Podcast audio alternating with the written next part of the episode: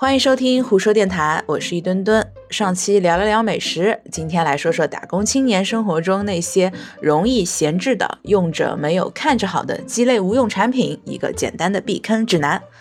最近大家肯定是在疯狂收快递，对吧？买买买真开心，但是买完了又没地方放，最后还得下单去买了个货架堆它，啊，心好累啊！啊，先从护肤品说起啊，就是片状面膜。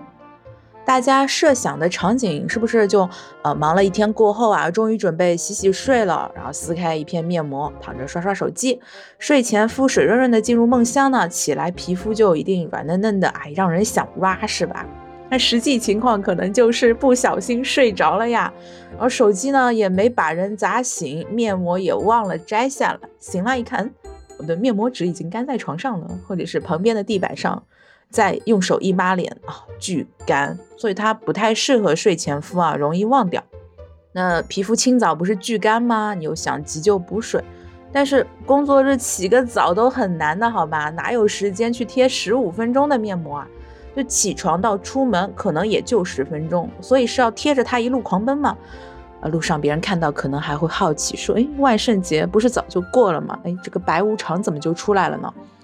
嗯，早晚不行，那要不再换个时间段，就是还没有打算睡觉或者周末不出门的时候，总是可以的吧？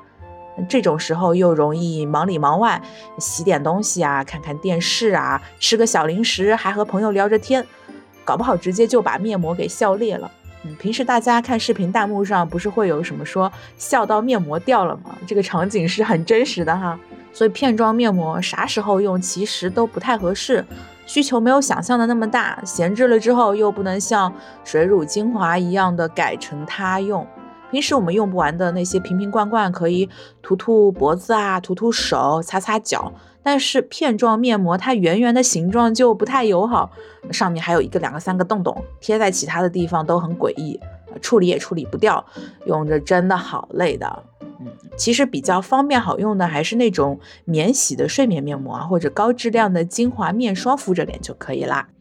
再说下一个要避坑的，也是护肤类，不知道你们会不会买，就是家用美容仪器。不是说它一定没用啊，主要是不太适合一个人操作。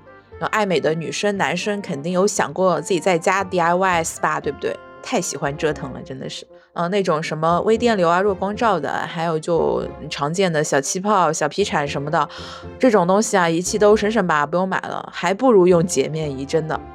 啊，差点忘了，就对有些人来说，洁面仪其实也不太好用。嗯，讲真啊，呃，手法轻柔一点，洗面奶温和一点的话，用手洗脸还有跟洁面仪使用效果差不多，真的。护肤这一趴就先过去，说一下服饰类闲置率比较高的就是包包，比较迷思啊，嗯，明明是个储物工具吧，很多时候大家是把它当做穿搭道具去设定的，这个款啊，那个颜色，所以才会入手那么多。那回头想想，时尚效果这种话都是商家说的呀，就告诉大家什么情况下要用什么包，那为什么就不能买那种既时尚又百搭的嘛？也不需要那么多件。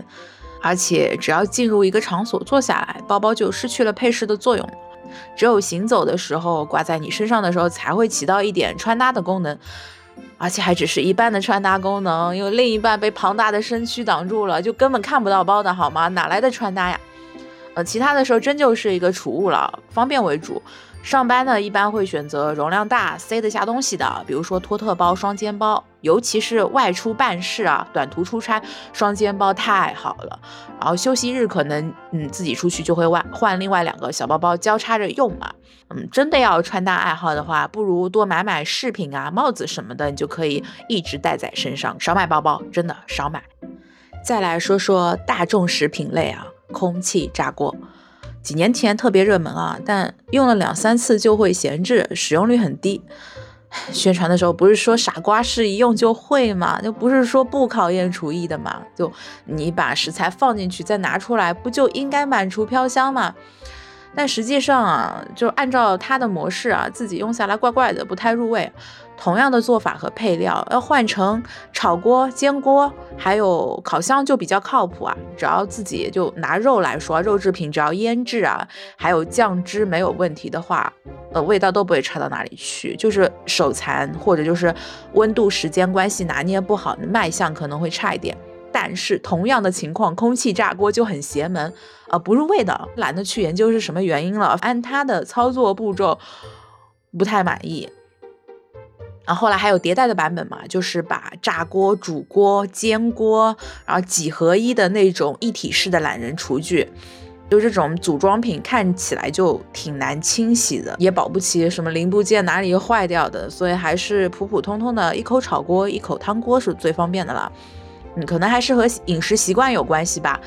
嗯，你看它如果是煎炸煮一类的产品啊，使用率就会高一点。同样的新型产物，电饼铛就要比空气炸锅好用很多。你用电饼铛摊个饼、炒个肉，对吧？中国菜，然后它的加热原理吧，就和传统的方式大差不差，也比较容易控制口味呢，就不至于太翻车了。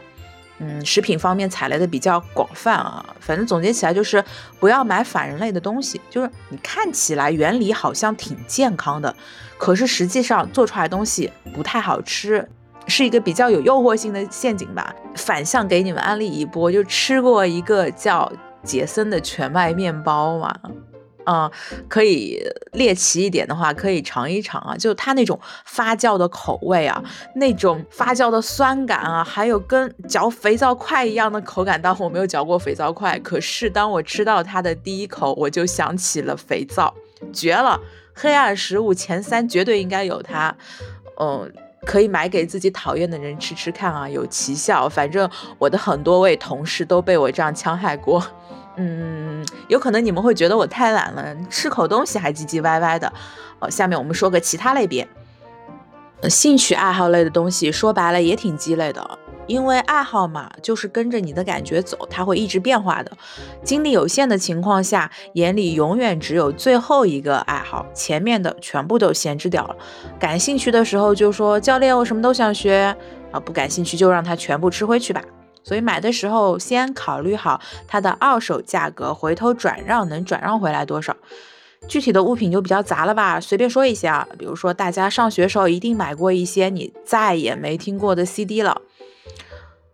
嗯，当然有一些人他用来收藏的，还会买黑胶这种，就当我没有讲过，因为我觉得听黑胶的人也不会来听我这个节目的。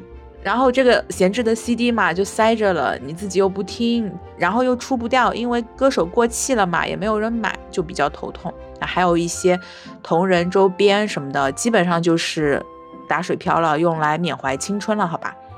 一些实用性的东西啊，或者艺术类的爱好，就还是可以买买玩玩的，比如说水彩颜料，嗯，这些实用类的东西啊，都是可以转出去的，然后还甚至可以还分装。所以说还可以啊，有一些绝版又好用的，甚至是溢价。再比如说，嗯，一些小众群体的裸裙汉服啊，这些还是可以转让的掉的，只是折扣会比较厉害吧。